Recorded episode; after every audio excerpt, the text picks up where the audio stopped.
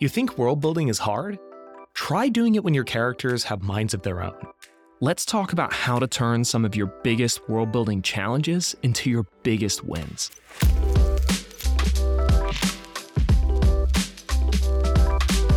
Hello and welcome to the Worldcraft Club podcast, a show for writers, game masters, and anyone else who wants to build immersive settings that will draw their audiences back time and time again.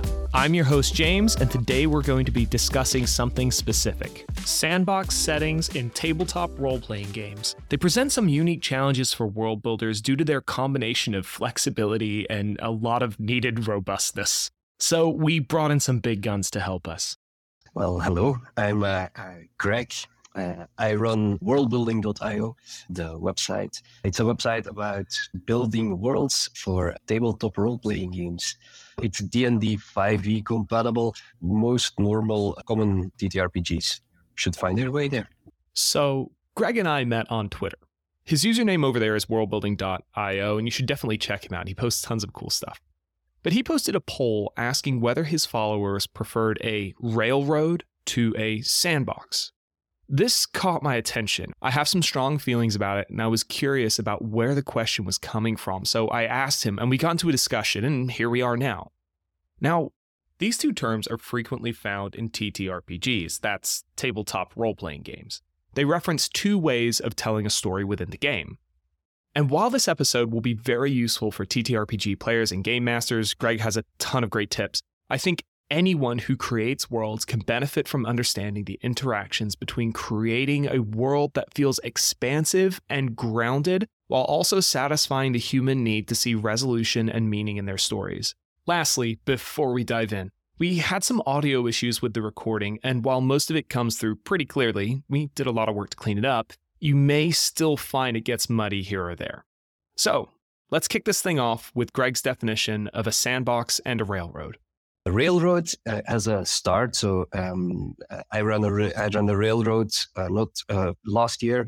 Um, they started in a place in my world which is called the Dwarven Skylift, and they had to go to a place uh, that is called the Deadcap Village.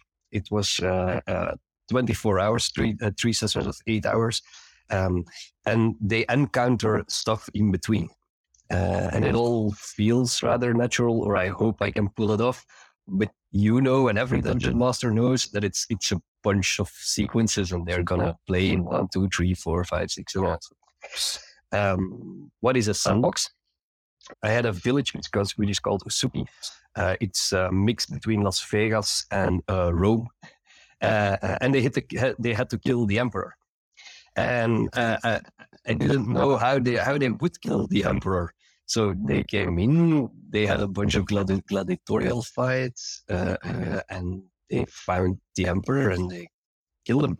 Uh, um, but I, I, had no idea how this was going to happen. I, he had a few weak points. His uh, um, party happy daughter was was there. and he had this degenerate brother, which ran around in the world. So there were cracks in his armor that I could push forward, but I would not, I didn't know which crack they would take or how they would use it to actually get to him. Um, so that is, that is, that is a sandbox. So you put them literally in a sandbox, they toy around in it and you react to what they do. That is, that is the, the difference in between. When it comes to writing, if you're an author of a book, a book author, uh, they call it discovery writing and uh, outline writing. Uh, so they, they, they, they start to write and they see how the story progresses. That is a sandbox. That is the equivalent of a sandbox. And an outline, he already knows how it's going to end. So he needs to fill in the blanks and he comes top down. The interesting part is that uh, the community uh, starting uh, DMs think that sandbox is the end. This is the way to go. It's it's uh, more complicated. It's um, and they they look down on railroading uh, because it forces your players, it takes away agency, and and the ultimate challenge of a dungeon master uh, is is, is actually to give them agency, to, to provide them with a world that they can toy in. Um, but you rightfully said and my players told me also that yes, it's true, but don't forget that railroading is actually not that bad as it's as it turned out to be, and maybe we should reappreciate as uh, railroading. So this is where our disagreement on Twitter actually took shape. On the one hand, you have a railroad. This takes your players on a journey from one end of a plot to another, scene by scene. It's frequently criticized for being too restrictive, not allowing players enough choice or agency. On the other hand, you have a sandbox, a theoretically open world where players are given free rein to make their own choices and live with the consequences. Essentially, my contention was that sometimes a sandbox can be so open that it actually winds up restricting the players because they don't know how to grab onto the story that you're trying to present to them. And players, or readers, really need that story in order to find their place in that world and interact with it. What I found fascinating here as well was the way Greg likened the sandbox railroad dichotomy to this idea of discovery writers we tend to call them pantsers because they fly by the seat of their pants, and outline writers or plotters who write everything down. They know exactly where their story is going down to some fine detail before they even put pen to paper. The truth is, though, is that you kind of want a little bit of both. That grounded reality of a setting that is thoroughly planned and well considered, while also providing flexibility for people to kind of explore that setting and experience wonder. This is doubly true in performance art like TTRPG, where you've got your players with their own decisions. They feel like they want to make their own choices in it and not feel like they're being led by the bit through a story. But at the same time, they also need a good story to sink their teeth into. This can be a complicated needle to thread. And I think Greg does a great job through this, kind of explaining how to have your cake and eat it too.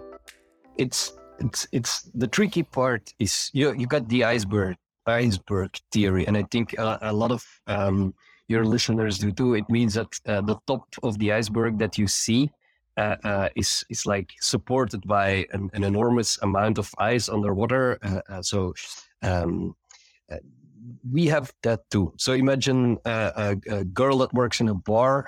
Um, you need to give her something that is interesting. Uh, uh, so uh, she's the top of the iceberg. Uh, the scar on her cheek, she has an, she's a pretty girl with, an, with a very nasty scar on her right cheek. Uh, the trick is, we don't know what supports the scar on her cheek unless one of the players notices and is interested because uh, uh, they they wander they wander away. So it's it's um, uh, uh we we actually support what they are interested in. Uh, we don't write in the hope that they are interested and that is that is challenging. Um, and if, if, if it's the end of the session uh, um, and then they say um, well, you shouldn't tell this to your players, but it's it's a common trick. So uh, there's a mystery, and uh, you kind of know how it sits because that is what you do. Um, uh, and then one of the players has a theory which is completely wild uh, uh, and, and, off the charts. Uh, and if, if you have a few hours to actually think about it, you can actually change it to that being true because for two reasons. Uh, uh, they think they're right. They're they're they're they're incredibly happy with the fact they're right.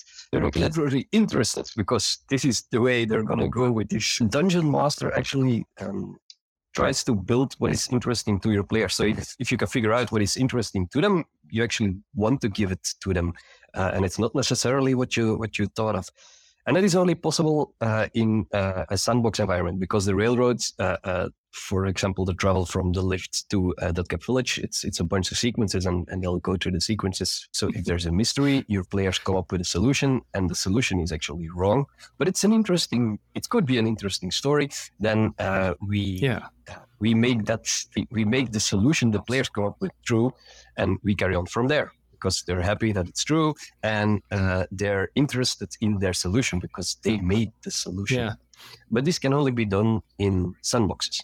Uh, because the railroad doesn't have room uh, uh, to do this to go it's it's one two three four five six so it will be one two three four five six there's no, no way around it i think a good way to describe what greg is doing here is adaptive sandbox He's using iceberg theory, so the players only see what's on top and they don't know what's underneath. In a way, you could almost say it's like Schrodinger's iceberg. There's only one way to know what's underneath, and that's to have a look. Until you do, the question is in doubt for your players. This gives Greg a ton of flexibility in his planning and also lets him make use of his players' good ideas about his setting because more often than not, their ideas are better than yours. I followed up asking him a little about his process your process, um, and correct me if I'm wrong here, is to is to sort of keep an eye on what your players are interested in and allow the setting to adapt. I feel like that's very that's note heavy. Do you find that's very note heavy, note taking heavy? Um, yes. Um, well, actually, uh, um, I write. Uh, uh, so I print out my uh, my world when I when I play uh, with my players, and then I have a blue pencil, and the blue pencil says hook. It's all I write uh, hook. Um, and if I remember it by next month, we play once a month. We play long sessions, so like eight hours, but once a month. Uh, if I remember it uh, in when my during my prep time of the next month, it was a good enough hook to actually uh, stake, and then uh, I go along with it. Uh, it can even become the. I had a, I had a sandbox uh, with my new crew, so I had, a, I had a new bunch of players, and I didn't know what they were gonna do. So it's the beginning of this five-year campaign, actually. Um, I didn't know if they were going to be good or evil or, or whatever. So um, they they start they started working for uh, the mafia uh, of the town. So the the, the and so okay, fair, fairly fairly bad. And one of the things that they had to do was uh, they had uh, to pay the uh, working girls. And one of the working girls was. Uh, um, was trying to quit the job, and the guys had to pay them and had to convince the girl to keep on working. Um, and they, uh, I, I, thought it would be interesting because it would give me a, a level of how far they would go evil. Um, and they decided not. Uh, uh, uh they said, "Well, yeah, if you want to stop uh, working, it's okay." so they skipped over my hook, uh, but it, it became a really big hook because the girl got married. the mafia came down on them because they said, "Hey, you you didn't. We gave you one job. Yeah, you man. didn't do your thing. didn't do the thing." Yeah. So that, so they had a they had a uh, they had a, a, a little bit of good in them. like, like yeah, it's like well, uh, uh, no, and then and then we it, it became a big thing uh, because uh, they had to compensate for the losses. Uh, uh, we had a um, an actual um, bridal feast that we put this in English. so they got married. They went there. They, they had to pick clothes and so on and so on. And then I had the whole um, I had the whole city guards around uh, the marriage so that uh, uh, so that the party could well try to escape. Um, yeah, and it, it was a big ending. Yeah, out of a small hook they didn't take. yeah, so that is that is what you do. You you that is the sandbox route. I love but, that. Yeah, thanks. Uh, um, they they loved it too. Uh, it was uh, it was it was it, it, came together very very nicely, um, mm. and yeah, and they were actually getting caught by the city guards for a murder they didn't want to commit. They had to extort they had to extort a few coins uh, uh, from the local people. Uh, again, uh, me measuring how evil they would get, uh, and they accidentally killed the guy. As, Naturally, yeah. Sorry, happens to the best yeah. of us, doesn't it? Whoops. It's it's also as a as a dungeon master, it's um, it's a lot more rewarding. It's it takes uh, um, yeah, it takes guts because uh, you rely on improvisation and you rely on your experience yes, as a dungeon yeah. master. Um, so for yeah. beginning the end, it's it's really really scary, um, but it, it's very rewarding. I bet. I bet. Uh, uh, uh it's also um, we have we have uh, um, NPCs, uh, uh, non-playing characters, the yes. pro- yeah, protagonists, yeah, yeah. Um, uh, antagonists, and uh, uh, we um, we craft them. And one of the big problems is that you put a lot of hmm. time mm. and effort in it. you might even get them drawn and stuff, and, and the players, well, they, they, recognize it as an important figure because he's the major, mayor, or, or whatever. But they're they're not engaging, really engaging with him. Uh, uh, there's a few tricks, but you can only pull them off a few hmm. times. But the girl that is working in the bar for some reason that I mentioned at the end, which has nothing yeah. to do except being like furniture and they're like being a realistic bar, they fall in love with her and they and they and they they, they want even to take her uh, on an adventure. Or one of the guys starts a relationship with her, or I, I don't know what. It, the the trick is. Um, yeah, yeah. Which, uh, um, I'm a, I, I write software, and there's there's a, um, a, a principle um, that we try to uh, loosely couple facts. Uh, and uh, one of the things that you loosely couple is you have a message. Uh, for example, you, uh, you need the keys uh, to the vault.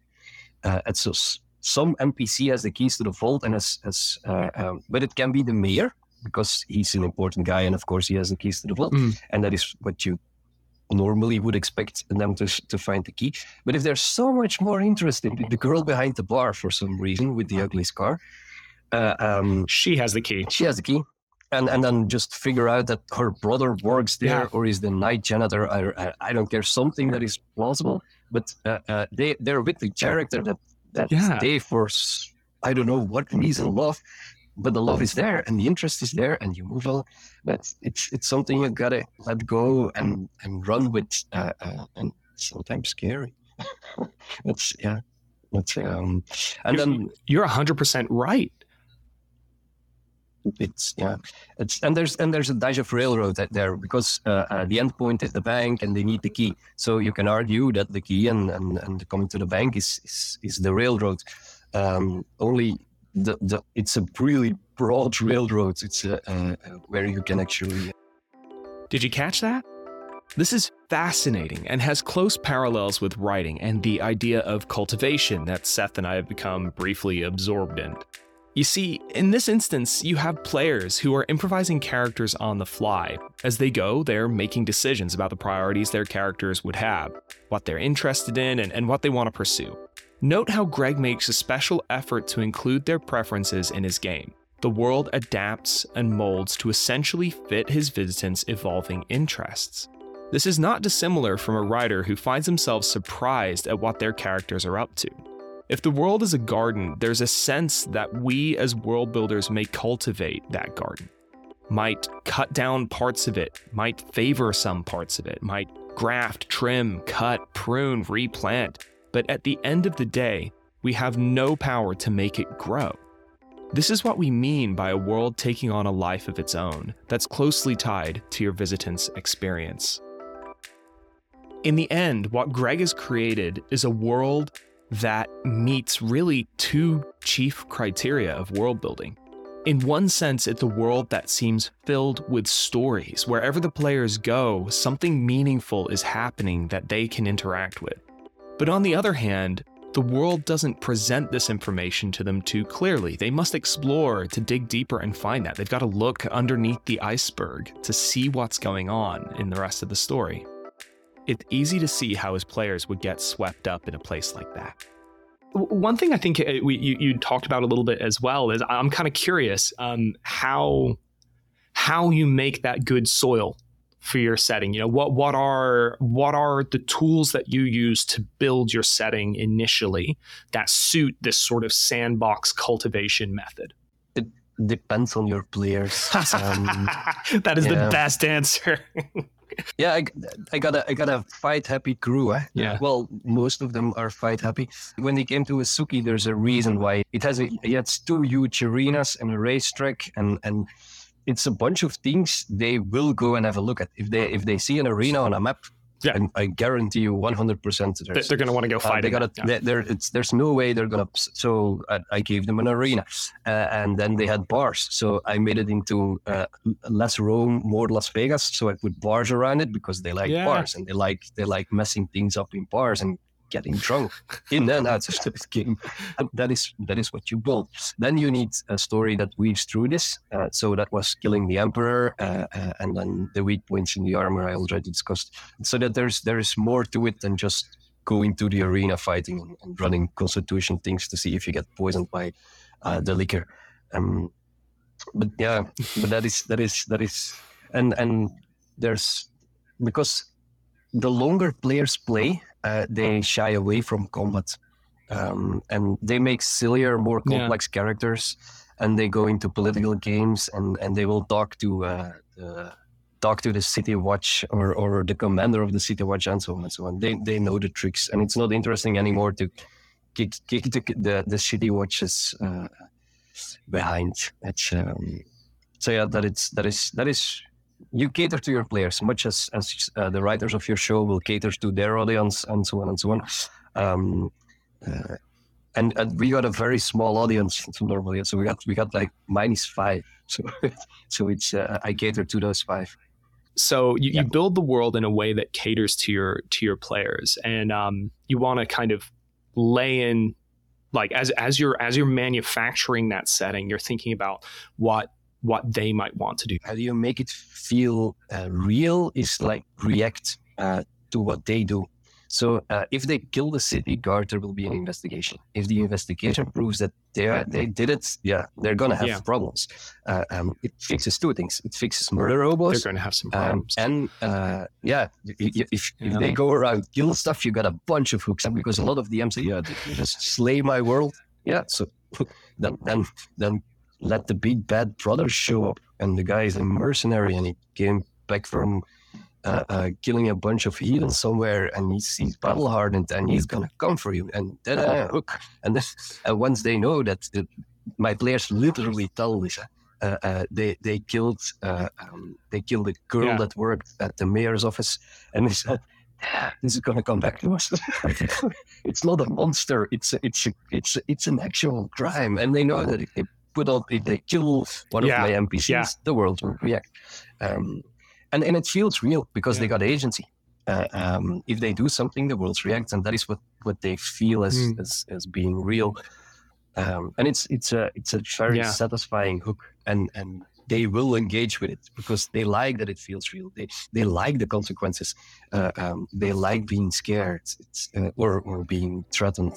So, this is a neat well to draw from because this is a consistent problem that players and DMs have with each other. A player makes a decision, a bad decision, believe it or not, it's very common. Then the DM doles out consequences. You murder somebody, the city guard is after you. Sometimes DMs get a little punitive with this. They feel like their players are trying to break their world by straining the rules that the DM has laid out. And I think we can all empathize with their frustration because they want their world to feel real, immersive, and lived in and hear the players jacking it up. But they forget that their players are coming there for a story, not a simulation. In real life, if I commit a crime, I go to jail. The story is more or less over, unless we pivot to a prison drama or some other different medium. What Greg does here that I love is he takes players' bad decisions and transmutes them into a story. He's seeing opportunity where other DMs see only frustration and inconvenience. This last segment here really caps off a lot of what we've been learning from Greg. There's a, um, there's three things to world building. Uh, it's a concept that comes from authors. There's the plane. Um, on that plane, you put people, and there's a conflicting between the people you put on the plane. Um, uh, and that is, and I, I did everything wrong in the 20 years that I'm. Yeah, I, I, I built this really, really pretty world with dwarves and, and snow, Yeah. and everybody was kind and honorable, and, and, and it was boring because there wasn't enough There was- conflict. there was no conflict. Yeah. There's just a ton to work with here. It seems that Greg, in his experience as a GM, has gotten great at creating adaptive settings that suit the desires of his players. He has a few key ideas that I think we can take away from this, though. One, know your audience. Greg's familiarity with his audience helped him to know what artifacts to place in his setting that would draw his visitants in. He uses the example of an arena. If you have players who you know are going to be excited about fighting, put an item in the setting that will draw some fun out of them. 2. Don't kill your darlings, adapt them. You're going to have great ideas, characters you fleshed out completely, plot hooks or points that were precious and exciting to you that you'll just have to lay aside for the sake of creating an experience for your visitants. Another way to think about it is I'd modify that old axiom of kill your darlings with adapt your darling. Like in the example of the mayor having the key to the vault. He might not have it, but the girl at the bar who the players are interested in might. It allows you to retain your plot point while funneling your setting through the interests of your visitants. 3. Remember that your world is founded in its conflicts. Every conflict that exists in your setting provides an opportunity to engross your audience. In this instance, the audience are creating some of those conflicts, but having the humility to reframe those challenges as a chance to make your world even deeper will yield serious dividends. So that about does it for our key takeaways. Definitely go and find Greg on Twitter or on his site, worldbuilding.io. There will be a link for that in the show notes to find more of his sweet insights and products. If you find yourself with some time, please give us a glowing review on your favorite podcatching app, or if we don't quite merit a glowing review, go ahead and drop us an email on our link tree in the show notes. We'd love to hear from you. And finally, if you really want to give us a piece of your mind, why not join our Discord server? This is where a lot of the work and practice of the club takes place, and we'd love to have you participate in our little community. If you're a listener to the podcast, we already like you. So, that about does it for today with the Worldcraft Club podcast. For Greg, I'm your host, James, and I'm overjoyed you listened today.